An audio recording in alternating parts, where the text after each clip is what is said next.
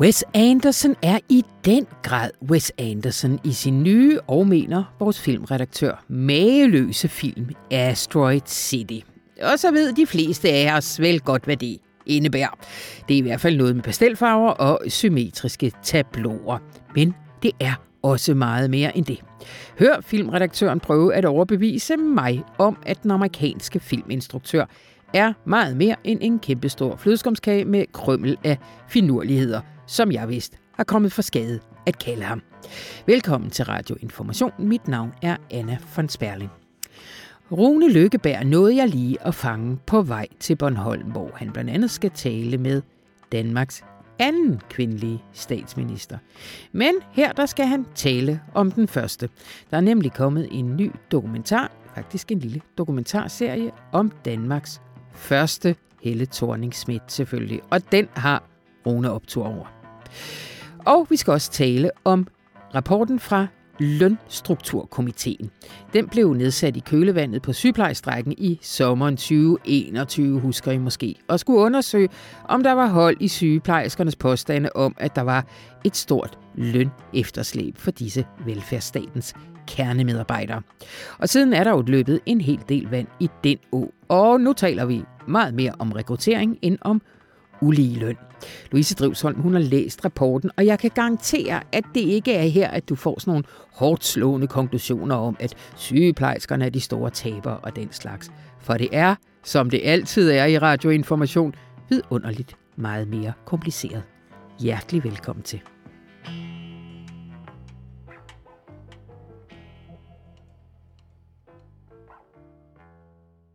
Hej Christian Mongård. Goddag, Anna von Sperling. Ved du hvad, jeg synes simpelthen lige netop i dag, det er så ærgerligt, at du sidder i, hvad der jo ellers er øh, filmkritikkens epicenter, Åsted, fordi jeg vil se dig, jeg vil se dig, når du snakker om en Wes Anderson-film, fordi du lyser jo som sådan en bitte sol, når det handler om ham. jeg har hjerter i øjnene, og, og ja, hvis, hvis, jeg, altså, du ved, hvis jeg nu var en, en tegnefilmfigur, der snakkede om Wes Anderson, så ville der stå hjerter ud af øjnene på mig, og der ville være stjerner omkring mit hoved, og jeg ville præcis netop stråle af kærlighed og overskud og og, og så er der det lille, som vi faktisk tror jeg, vi har talt om før, uden at have talt om Wes Anderson. Jeg ved ikke, hvorfor vi er kommet ind på det. At du jo omgives af sådan nogle sure kællinger, som er helt upåvirket over for hans pastelfarvede charme. Katrine Hornstrup Yde, kulturredaktøren, er altså direkte imod. Jeg er bare lidt tilbagelænet tvivlsom over for, hvad vi skal bruge det til. Ja, og det kan jeg jo så godt sige, at det, må, altså, det er nogle fattige liv, elever. Ja, det er jo det. Altså, det, er jo det. det. øhm, men vil du ikke, egentlig før vi når til den aktuelle film Asteroid City, altså skulle man sidde derude og altså, Wes Anderson, Wes Anderson, hvem er det nu lige han er? Ja, han er en øh, amerikansk øh, filminstruktør, manuskriptforfatter. Øh, han begyndte, eller han er født og opvokset, så vidt jeg husker, i Texas, hvor han også har uddannet. Øh, en af hans, eller to af hans barndomsvenner var Luke og Owen Wilson, eller ungdomsvenner, jeg tror de gik på, på, øh, på filmskole sammen og sådan noget, men Owen og, og Luke Wilson, som jo er to store skuespillere, som han jo blandt andet også har brugt meget i sin film og sådan mm. noget. Men han begyndte ligesom i, i slutningen af 90, midt sidst i 90'erne at lave film, og, og den han ligesom brød igennem med, var den film, der hed Rushmore med Jason Schwartzman i, i hovedrollen og Bill Murray i en, en, en stor rolle, og så i øvrigt også danske Connie Nielsen spiller også en rolle i den film, men som er sådan en, den første af hans, det man vist godt kan kalde sådan en hyperstiliseret film, som foregår i, ja, i en, en form for genkendelig virkelighed, men som alligevel er drejet et sted hen, hvor den, den har sådan et helt unikt udtryk, og det har både noget at gøre med, hvordan han bevæger kameraet, altså det er sådan meget symmetriske bevægelser, det er alt er, er koreograferet ned til mindste detalje, øh, skuespillerne, altså det tøj, de går i, det er virkelig gennemstejlet. Øh, han har en stor forkærlighed for sådan for, for, for, for genstande, kan man sige, for artefakter, mm. for skrivemaskiner, for pladespillere, for øh, ja, netop for, for, øh, for, for, for, for herre- og damemode, som ikke nødvendigvis er vildt moderne, men som alligevel har sådan lidt en, en, en, en quirky modernitet over sig på en eller anden måde. Altså han er en mand, har man fornemmelsen af Wes Anderson, som lever lidt i fortiden. Ja. Øh, og som derfor også i sine film, og det er så noget af det, der har været interessant at observere, fordi Rushmore er sådan forholdsvis i gåseøjne realistisk i, i, i det miljø, den foregår i, og sådan noget. men så er han blevet sådan mere og mere øh, altså hvis han er begyndt i højere og højere grad at opbygge sine egne verdener helt fra bunden. Mm, mm. Altså hvor det tidligere for eksempel en film som The Royal Tenenbaums foregår i et New York, man godt kan genkende, men alligevel blandt de her lidt skæve eksistenser, som han så godt kan lide at portrættere. Det handler ofte om familiedynamikker, det handler om venskaber, det handler om mennesker, som prøver at finde ud af livet og, og kærligheden. Øhm, men, men det er sådan nogle ofte ret skæve eksistenser, som så bliver placeret i mere eller mindre genkendelige rammer. Og der kan man sige, at rammerne er så i højere og højere grad begyndende med The Royal Tenenbaums Life Aquatic with Steve Zissou, The Darjeeling Limited, Moonrise Kingdom og så videre af Grand Budapest Hotel, som er verdens bedste film naturligvis. øh, der er det blevet mere og mere i gåsøjne kunstigt, eller han har ligesom bygget alting op fra bunden, og det gør han jo så også i sin nye film Asteroid City. Altså det er sådan en, man har næsten en fornemmelse af, at Wes Anderson ikke bryder sig om den verden, han lever i. Ja. Altså han vil gerne kunne kontrollere tingene, han vil gerne kunne kontrollere kaos, ja. og det gør han så igennem at bygge alt op, så han ligesom kan fuldstændig designe tingene, som han gerne vil. Og det skriver du nemlig i din anmeldelse, og der havde det sådan, ja, du ved, nogle gange kan I filmanmelder eller øh, kulturkritikere jo sætte ord på noget, man ikke selv har. Og det der med, du skriver nemlig, at han laver omgivelser, hvor han kan styre alt det, som er svært øh, at styre i den virkelige verden. Og det er måske i virkeligheden det, som jeg har lidt svært ved at give mig hen til. Altså den der mm. kontrol.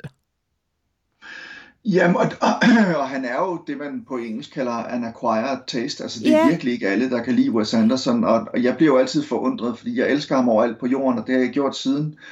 Jeg tror, jeg som en af de allerførste i Danmark i hvert fald skrev om hans film netop. Jeg skrev om Rushmore, som jeg havde fået hjem på, på DVD fra, fra USA. Den kom ikke op i biografen herhjemme. Nej.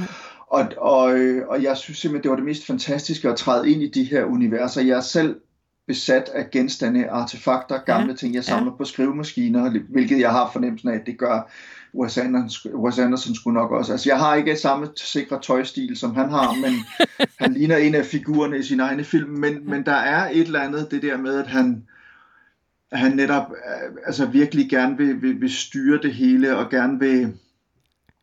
Ja, nu skal jeg jo ikke psykoanalysere dig, Christian Mongård, men... Øh, nej, nej, men, nej, men, men, men, men det er jo fuldstændig rigtigt. Altså, jeg er jo kæmpe samler, ja. og det tror jeg også, Wes Anderson er. Og det, det der blandt andet for mig er, er tilfredsstillelsen ved at samle, det er jo for det første at fuldende en samling, men også at organisere en samling, ja. få styr på en samling. For når jeg får styr på min samling, så får jeg også styr på mit liv.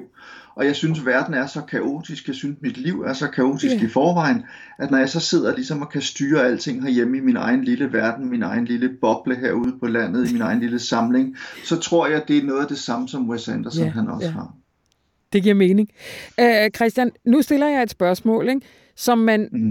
uh, simpelthen ikke skal uh, stille, hvis man ikke har virkelig god tid til en Wes Anderson-film. Så vil du ikke prøve at fatte dig kortet, men hvad handler den om? Jo, altså Asteroid City foregår i 1950'erne i den lille ørkenflække ved navn Asteroid City øh, i USA. Øh, der er sådan en stjernekiggerkonference for unge mennesker arrangeret af det amerikanske militær og nogle forskere.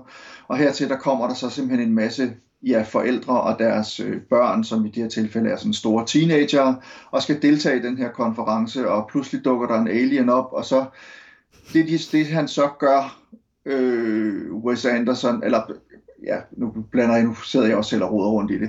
Men altså, der, der kommer så til at ske nogle forskellige sådan, alliancer på kryds og tværs mellem alle de her mennesker, der dukker et rumvæsen op og, og sætter det hele på den anden ende. Det mest nuttede siden IT sælger du det som? Ja, præcis. Det, det, det mest nuttede og, og computeranimerede. Det er virkelig, altså den er virkelig sød, den her alien, med store, kuglerunde øjne og sådan noget.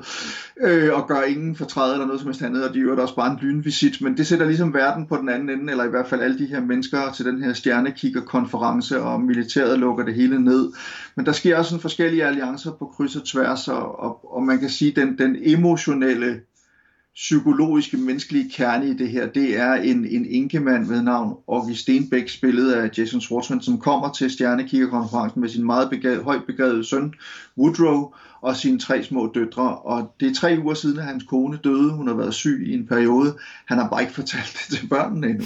Og det gør han så først her på den her Stjernekiggerkonference, mens han sidder med en Tupperware øh, dåse i, i hånden, eller en Tupperware skål i hånden, med morens, skråstreg konens aske Selvfølgelig. Og det, er ja. jo, og det er jo sådan noget, der kun kan ske i en Wes Anderson-film, og de tager det alle sammen egentlig ret pænt og sådan noget, men de sørger selvfølgelig. Og så er det så, at Augie han møder en, øh, en berømt øh, filmstjerne, Mitch, spillet af Scarlett Johansson, og hun er der sammen med sin datter, som også er vældig klog og har opfundet et eller andet øh, helt spektakulært. Jeg tror nok, hun har opfundet en metode, som gør, at planter de kan vokse på rekordtid. Det problemet er bare, at det gør planterne giftige. Øh, Orgis søn har opfundet en måde at, at, at, at, at, at nærmest at trykke billeder på månen.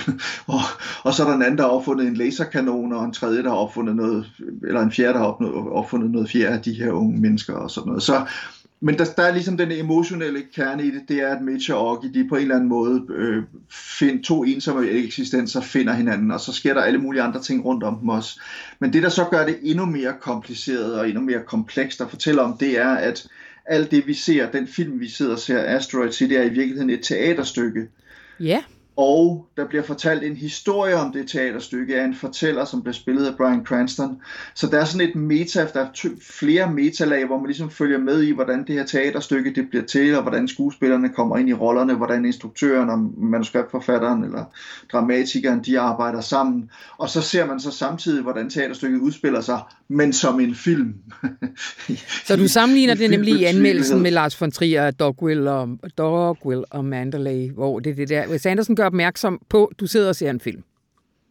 Jamen, det er jo sådan lidt det der brægt-agtige verfremdung, altså hvor man ligesom hele tiden øh, bryder den fjerde væg og taler direkte ud til publikum, eller i hvert fald hele tiden gør opmærksom på, hej venner, I sidder altså og ser en film lige nu, I skal ikke sætte jer alt for godt til rette, fordi hver gang man sådan er ved at blive levet ind, leve sig ind i et eller andet, så bliver man, om ikke reddet ud af det, men så i hvert fald ført et andet sted hen. Det, der så er magien ved Wes Anderson, og som jeg også synes, det var ved Lars von Trier, især Dogville, det er, at man bliver forført af det alligevel. Ja, at lige ja. pludselig, så bliver man følelsesmæssigt engageret i de her mennesker, ja. fordi de skuespillere, man så møder, som spiller rollerne i det her teaterstykke, de bliver også engageret i dem. De ja. mister pludselig evne til at skælde mellem fantasi og virkelighed, og det hele går sådan op i en højere enhed på den måde. Ja. Man behøver ikke illusionen. Simpelthen.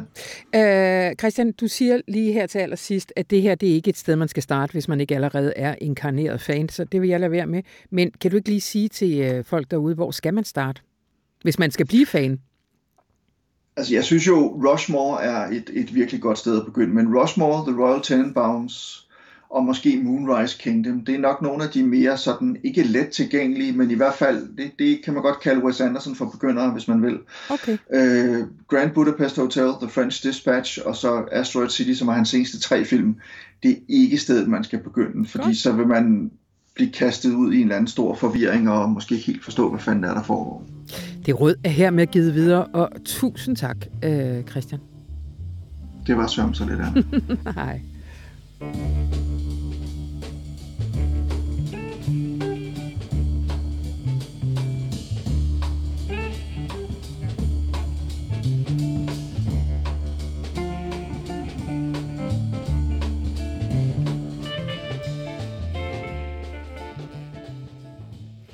Da lønstrukturkomiteen blev nedsat i kølevandet på sygeplejestrækken i sommeren 21, havde de færreste nok forestillet sig, at vi skulle vente næsten to år på dens konklusioner. Først kom et folketingsvalg i vejen, og så nogle langvarige regeringsforhandlinger, kan I nok huske. Og så til sidst forårets private overenskomstforhandlinger. Men tirsdag, der blev spændingen endelig udløst, og velkommen til dig, Louise Drivsholm. Mange tak. Men også lige om, hvad den her komité skulle undersøge, og hvorfor. Ja, altså da sygepleje, sygeplejerskerne øh, strækkede i sommeren 2021... Det er ikke sygeplejerne egentlig?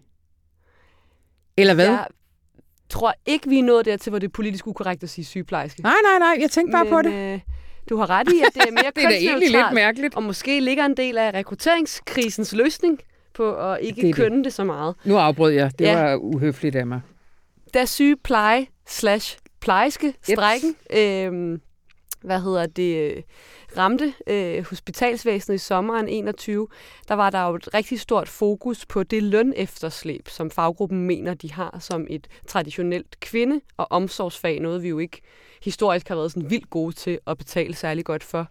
Øh, Så det var med et krav om ligeløn øh, og bedre øh, løn og arbejdsvilkår osv., som man jo strækker for. Øh, og som bekendt gik det ikke helt, som de havde håbet, mm. men en af de ting, der ligesom blev en del af kompromiset, da, da, man, da man endelig landede en aftale oven på den her øh, strække, det var, at der blev nedsat den her komité, som kunne skulle kigge på, hvordan forskellige offentlige ansatte generelt indplacerer sig lønningsmæssigt i forhold til hinanden, og også om de har den løn, man kan forvente, de skal have ud fra nogle parametre, der jo ikke var defineret på det tidspunkt. Ja. Så, så, det, så komiteen udspringer ret direkte af, af sygepleje. Nu tror jeg næsten ikke sige det. Strækken. jeg tror det sikkert, du har ret. Det var... øhm, øh, og så tror jeg, alle øh, havde regnet med, at så gik der et halvt til et helt år, og så havde vi nogle resultater, og som du så sagde fint så indledning, så er det jo trukket helt vildt ud. Og også på en måde, hvor at når vi to blandt andet her i radioen har talt om øh, offentligt ansatte og så videre, så har det jo ikke handlet så meget om ligeløn den seneste tid, så har det jo handlet mere om rekruttering. Ja. Så på den måde er der også en lidt anden virkelighed, den ja. her øh, komités rapport er landet i. Og det vender vi nemlig tilbage til. Jeg har lige lyst til at blive lidt, fordi svarer den her rapport, der så ligger som øh, resultat af komiteens arbejde, svarer den så øh, på de spørgsmål, der blev rejst på det tidspunkt? Altså hvis man øh, var på internettet i går, eller åbnede sin avis øh, mm. alle mulige andre steder, nu skal jeg rigtig sidde her og pusse min journalistiske glorie, så kunne man godt få indtrykket af, at der blev givet en eller anden facitliste, ja. der bestemt ikke var til sygeplejerskernes fordel. Der florerede alle mulige overskrifter, som sygeplejerskerne de store tabere, og de øh, får øh, overhovedet ikke mere løn, end de fortjener, osv. Øhm, men som øh, komiteens formand, øh, økonomiprofessor Torben M. Andersen, sagde, da, da øh, rapporten her blev, blev øh, præsenteret, så har det altså aldrig nogensinde været øh, komiteens formål at sådan mere normativt besvare, er der noget lønefterslæb, får folk en færre løn, øhm, ligesom at man heller ikke skal læse rapporten som en facitliste. Der er for eksempel E, eksempelvis forskellige opgørelsesmetoder i rapporten. Blandt andet er det jo omdiskuteret, om man skal tage det her gene-tillæg for skæve arbejdstider osv., om det skal tælle med i den løn, man sammenligner, eller om det ikke skal. Og alt efter, hvordan man opgør de her ting, jamen så indplacerer øhm, de her forskellige faggrupper i den offentlige sektor sig forskelligt i forhold til hinanden. Og så kan man jo også sige, at løn er jo ikke kun et resultat af øhm, uddannelse, ledelsesansvar og øhm, og hvad hedder det, erhvervserfaring, som er de ting, der ligesom er de, de parametre, lønstrukturkomiteen handler om. Det handler jo også om ting som udbud og efterspørgsel, hvad man som samfund vil anerkende lønmæssigt ja. osv. Så, så, så nej, vi står For eksempel, ikke hvad de kunne få, hvis de gik over i det private, er der Lige en, der præcis. fremhæver artiklen. Ja, ja. Øhm, hvor, hvor, stor, altså, hvor stor er udbuddet og efterspørgsel? Det er jo også nogle klassiske markedsmekanismer. Ja.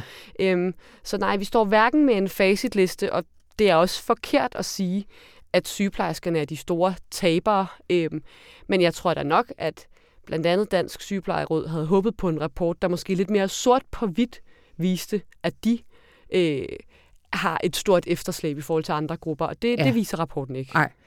Altså, så man kan sige, at der er noget omkring de her regnemetoder og måder, man opstiller det på. Men hvis vi så siger, nu godtager vi, at, øh, at det siger noget om virkeligheden, den måde komiteen har gjort det. Hvad er det så for en virkelighed, den beskriver? Jamen, når man... Øh, brug, altså, komiteen har prøvet at tage en, en, lave en model, der er så objektiv som muligt, og som ikke mindst gør det muligt at sammenligne forskellige faggruppers ja. løn. Og det er altså ved at kigge på ledelsesansvar, erhvervserfaring og uddannelsesniveau. Ja. Øhm, og når så, det bliver så til sådan en, øh, en graf, der er opsat i rapporten, og som også har været floreret i medierne og ved præsentationen af rapporten. Og der, på den graf kan man så se, hvor, hvordan forskellige løngrupper afviger henholdsvis negativt eller positivt i forhold til den løn, man kunne forvente, de fik, baseret på de her tre kriterier, ja. jeg lige nævnt. Og når man kigger på det, jamen så bonger så noget som pædagoger, rengøringsassistenter og sociohjælpere ret negativt ud. Mm. De afviger negativt på, på lønnen i forhold til, hvad man kunne forvente, mens at sådan noget som læger og lærere afviger positivt. De får mere i løn, end man kunne forvente, baseret på de her kriterier. Øhm, og sygeplejerskerne, som det hele jo oprindeligt handlede om, placerer sig sådan ret meget i midten, når man regner genetillæggende ind i den løn, man ja. sammenligner. Ja. I din artikel øh, citerer du jo en, øh, en række forskellige reaktioner på det her, og både øh, FOA og Dansk Sygeplejeråd, de peger jo på, at øh, det kan jo simpelthen ikke være ligegyldigt, hvornår man arbejder. Altså, hvad, hvad, er, hvad er striden i forhold til, øh, til det her med, øh, med arbejdstid? Jamen, striden handler om det her genetillæg, som jeg allerede har nævnt, og den har egentlig været gennemgående i hele diskussionen om sygeplejerskers løn, og var det allerede dengang, de strejkede. Øhm, fordi spørgsmålet er, hvilken løn man skal sammenligne på tværs af faggrupper. Ja. Skal man sammenligne en løn, der ligesom inkluderer de tillæg, der nu måtte opstå i løbet af en arbejdsuge, eller skal man sige, nej, det er ikke øhm, ligegyldigt, om du arbejder om natten eller om dagen. Altså, er du privilegeret med sådan et 8-4 job, ja. jamen så, øh, øh, så skal du ikke have den kompensation, som folk, der arbejder om natten har. Så derfor så skal man bortregne genetillægget. Det er noget særskilt, som man får, fordi man har skæve arbejdstider eller lignende. Øhm, og det skal ikke med i den løn, man sammenligner på tværs. Og det mener FOA og Dansk Sygeplejeråd, som du sagde, det er jo ikke så mærkeligt. De har rigtig mange medlemmer med skæve med arbejdstider. Skæve og de mener jo, at deres løn ser kunstigt høj ud, når man smider det her genetillæg ind, som eksempelvis lærere jo ikke får. De har en meget straightforward arbejdsuge, øhm, og derfor kan det godt se ud som om, at øh, lærere og sygepleje plejers øh, løn, løn er tættere på hinanden end sygeplejerskerne, og FOA ja. vil mene, de reelt er. Øh, men hvad siger, øh, hvad siger komiteen til den, øh, til den indvending? Fordi den lyder jo øh, umiddelbart for, øh, for øh, et utrænet øre øh, rimelig valid. Ja, men jeg, jeg, jeg spurgte øh, Torben M. Andersen ind til det, da jeg, da jeg skrev en artikel om, øh, hvad hedder det, øh, rapporten her. Han er som sagt formand for Lønstrukturkomiteen. Og han siger, jamen han synes også, at det her det er nogle valide argumenter. Problemet er, at det nærmest er umuligt at øh, sammenligne genetillæggene objektivt på tværs af faggrupper, fordi der er nogen, hvor det ligesom er indregnet i grundlønnen, hvor man siger, at du har et slidsomt arbejde. Det giver vi dig som udgangspunkt noget ekstra for. Ja. Andre får særskilte tillæg, som det jo er nemt nok bare at trække ud. Så er der også nogen, der for eksempel har meget natarbejde. Det ved jeg det gælder for nogle øh, socioansatte. De får så en masse ekstra afspacering som kompensation for arbejde om natten. Så han har jo en, en, en god pointe. Han sagde, at det er meget vigtigt at sondre mellem hvorvidt det er relevant, og hvorvidt det er muligt at indregne. Ja. Og det vil give en masse usikkerheder, hvis man tog det med i den model, de har lavet. Og derfor har de øh, opstillet en tabel, hvor man kan se, hvordan det påvirker øh, de forskellige placeringer af faggrupper.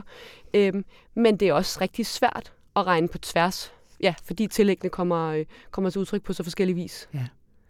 Men altså, øh, man kan jo ikke lade være med at sidde og tænke, hvis man faktisk ikke rigtig kan bruge det her øh, egentlig til at sige, det her, det, det afspejler lønspredningen øh, inden for de her områder, man undersøger. Øh, skulle man så have gjort det? Ja, det er sjovt. Det diskuterede vi også på øh, et redaktionsmøde. Ja. Øhm, det var også en indvending, der kom fra en af mine kollegaer. Øhm, og altså, det, man må sige om rapporten, er jo, at den skaber noget transparens og noget øhm, et overblik over forskellige lønning, øh, forskellige faggruppers indplacering lønmæssigt, forskellige måder at opgøre det her ved, usikkerheder øhm, og så videre og så videre. Altså den skaber jo, det, det er virkelig et grundigt arbejde, der er ja. også en masse baggrundsnotater og så videre. Så den skaber et rigtig solidt vidensgrundlag. Øhm, som jeg ser det, er det mere læsningen af rapporten, der ja. går en lille smule galt, eller måske også forventningerne til, hvad den her rapport skal kunne. Og det er ikke kun mediernes skyld, eller politikernes skyld. Det handler jo også om, hvordan faggrupperne læser. Der er jo ekstremt mange egne interesser på spil, ja. øh, fordi øh, de jo står over for nogle trepartsforhandlinger her til efteråret Præcis. om en, en lønramme, som regeringen har afsat til at, at styrke løn- og arbejdsvilkår ja. i den offentlige sektor. Ja. Og så er der jo nogle øh, megatrends øh, i den, som man egentlig godt kan øh, læse ret klart. Blandt andet forholdet mellem løn og køn. Ja, en deprimerende konklusion, som mm. der jo så endnu engang er fundet belæg for. Altså, øhm, rapporten viser ret tydeligt, at fag med mere end 70 procent kvinder øh, har tendens til lavere lønninger end fag med mere end 70 procent mænd. Øhm, og det er jo sådan nogle forskertyper, som har lavet den her rapport, afholder sig jo altid fra kausale sammenhæng. Altså, de vil ikke gå ind og sige, jamen det her handler om, at det er kvinder, der varetager faget, og man kan heller ikke bruge det til at konkludere noget på individniveau. Men øh, den sætter igen igen to streger under, vi har et meget kønsopdelt arbejdsmarked, og at det også ser ud til her at påvirke øh, lønningerne. Ja. Øh, og nu skal den her ud i verden og virke. Regeringen understreger jo beskæftigelsesministeren blandt andet, at det her, den er simpelthen ikke, den er ikke lavet, og den kommer ikke nu, fordi den skal danne grundlag for de forhandlinger, som vi skal se her i efteråret. Men det kommer den jo alligevel øh, til i en eller anden forstand. Øh, hvordan, altså flere af dine kilder peger på, det gør, den gør den bestemt ikke nemmere. Altså på hvilken måde komplicerer den det? Jamen altså, billedet er jo både mudret af, at de penge, der skal forhandles i efteråret forud for de offentlige overenskomstforhandlinger, der jo i sig selv altid plejer at være ret dramatiske, ja. jamen de skal øh, forhandles øh, for at afhjælpe rekrutteringskrisen. Ja. Så vi har ligesom pludselig både et fokus på ligeløn, som var det oprindelige årsag til, at den her komité blev nedsat, så er der rekrutteringsdelen, og så er der en masse faggrupper, der er uenige om, hvad man skal læse ud af den her rapport. Og man må jo give så nogen som pædagogerne, som vi måske ikke har talt lige så meget om som sygeplejerskerne, til trods for, at der er kæmpe pædagogmangel og faldende tilslutning til uddannelsen osv., de kan jo komme til forhandlingsbordet med den her rapport og sige, prøv lige at se, hvor meget vi afviger fra den løn, vi forventeligt skulle have, baseret på ja. uddannelse, erfaring osv. Øhm, så selvfølgelig vil rapporten blive brugt på den måde, selvom det er jo meget interessant, den er jo faktisk ikke, øh, anledning til den her rapport er jo ikke de trepartsforhandlinger, den ligesom er landet som sådan en slags warm-up til. Nej. Anledningen var noget helt andet. Ja. Øhm, men nu har man jo et opslagsværk, man kan læse lidt, som man vil, tyder ja. det på, men som jo også, det må man jo sige, uanset hvordan man vender og drejer det, ikke får det til at se ud som om, at sygeplejerskerne er dem, hvor det står aller værst til. De har jo så til gengæld nogle stærke kort i forhold til de varetager virkelig nogle nøglefunktioner ude på sygehusene. Ja. Akutafdelingerne fungerer ikke. Der er mange læger, der ikke koopererer, fordi der mangler sygeplejersker osv. Og altså, alt sådan noget tæller jo også ja. ind. Så det, øh, og så er der ja. hele logikken generelt i de her forhandlinger. Det er jo i sidste ende et nul, nulsumspil, hvor nogen er nødt til at være tilbageholdende. Og der kan man så for eksempel sige, sådan som lægerne har nok endnu sværere ved nu efter den her rapport at gå til bordet og sige, hey, det her det handler også om os. Øhm, ja. Så ja, det hele... Altså, det og blev jeg mærke i øh, officerer, folk ansat i, øh, i, hvad hedder det, De forsvaret. ligger også øh, godt, ja. ja. Det, ja. det, det kommer faktisk ikke helt bag på mig, hvad, i, i forhold til, hvad jeg, hvad, hvad jeg tænker, de får eksempelvis sammenlignet med en, en sygeplejerske. Der er måske også noget med uddannelse der. Ja. Men altså, det er en kæmpe kliché at sige som indlandsjournalist, men jeg, altså, det er ekstremt dramatisk og helt ja. vildt spændende. Og som jeg forstår det, bliver det også et ret komprimeret forløb, fordi de skal nå at blive færdige med de her trepartsforhandlinger, inden de så tager fat på overenskomstforhandlingerne. Ja. Altså, ja. det bliver intenst. Ja. Lige her til aller, aller sidst, man kan jo ikke lade være med at tænke, Altså, har sygeplejerskerne spillet deres kort lidt forkert? Der er i hvert fald noget med... Øh, sygeplejerskerne har talt rigtig meget om den her tjenestemandsreform, der måske ikke virker til at have så stor en indflydelse på løndannelsen alligevel. De har fokuseret rigtig meget på ligeløn og har så stille og roligt rykket fokus over på rekruttering og sådan noget. Altså, der er nogen, et narrativ, der har vaklet lidt, men ja. man må jo dog huske, at var det ikke for sygeplejerskerne, så havde vi hverken haft lønstrukturkomiteen, rapporter, den indsigt, den giver, mm-hmm. Og vi havde formentlig heller ikke haft den lønpulje, som forhåbentlig kommer til at til gode se rigtig mange i den offentlige sektor, fordi de har jo virkelig lagt et vedvarende politisk pres øh, ved øh, at forlade deres fag og ved at insistere på at blive ved med at tale om arbejds- og lønvilkår. Ja. Øh, så jeg vil ikke gå så meget Mogensen og Christiansen på den, at jeg vil udråbe dem som, som sejrshager eller tabere, men de spiller virkelig en nøglerolle i det ja. her. Og ja, det er nok meget fornuftigt, at de stille og roligt har forsøgt at justere deres narrativ. Spørgsmålet er, hvor troværdigt det er, og i forhold til rekruttering er de jo heller ikke de eneste, vi mangler, ja. så det er... Ja, vi vil med dem. De får et honninghjert. ja, præcis. Tusind tak, Louise Trivsholm. Selv tak.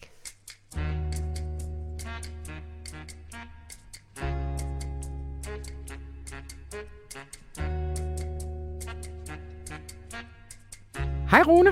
Hej Anna. Jeg når lige at fange dig, inden du flyver ud af døren til folkemødet. Øh, det er jo sådan noget, sådan noget, som jeg gør. Ja, der er jo altid en rituel markering fra dig, der ikke kommer med, over hvor ærgerligt det er at sidde hjemme, mens alle vi andre skal have det rigtig sjovt over på Solskinsøen.